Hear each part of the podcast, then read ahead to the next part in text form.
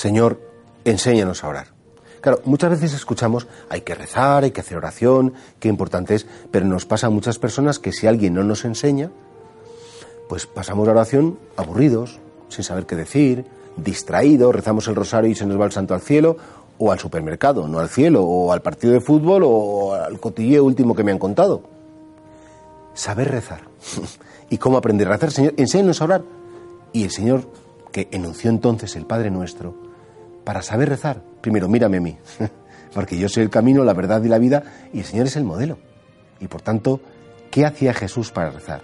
En primer lugar, buscaba un lugar aparte. Él, de hecho, incluso hasta por la noche, para que no le molestaran tanto, pues se apartaba de la gente y se encontraba a solas con el Señor.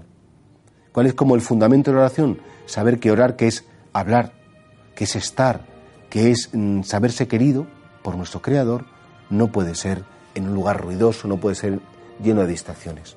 Hay que saber cómo hacer un parón, poner unos paréntesis en la jornada diaria, quitar el ruido, quitar las distracciones y centrar nuestro corazón en Él.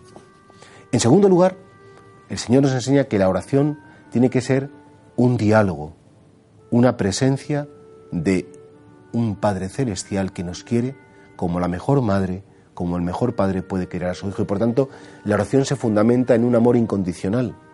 Cuando oréis, decid, Padre que estás en el cielo. Y el cielo para Cristo no es un lugar eh, lejano. Cuando decía, el reino de los cielos está en medio de vosotros, está cerca de vosotros, está dentro de vosotros, el cielo es un modo de existir, es un modo de ser en el cual el amor es la única norma. Y por eso la segunda condición de la oración es sabernos incondicionalmente amados por aquel a quien nos dirigimos. Efectivamente, el Señor nos enseña a orar con su vida. Jesús, como es lógico, jamás se cuestionó el amor de Dios y nos enseña a no cuestionarnos el amor de Dios.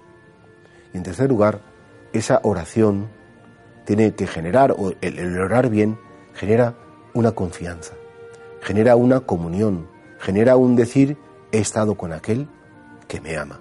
Y por tanto, todos mis enemigos, todas las dificultades desaparecen en su presencia.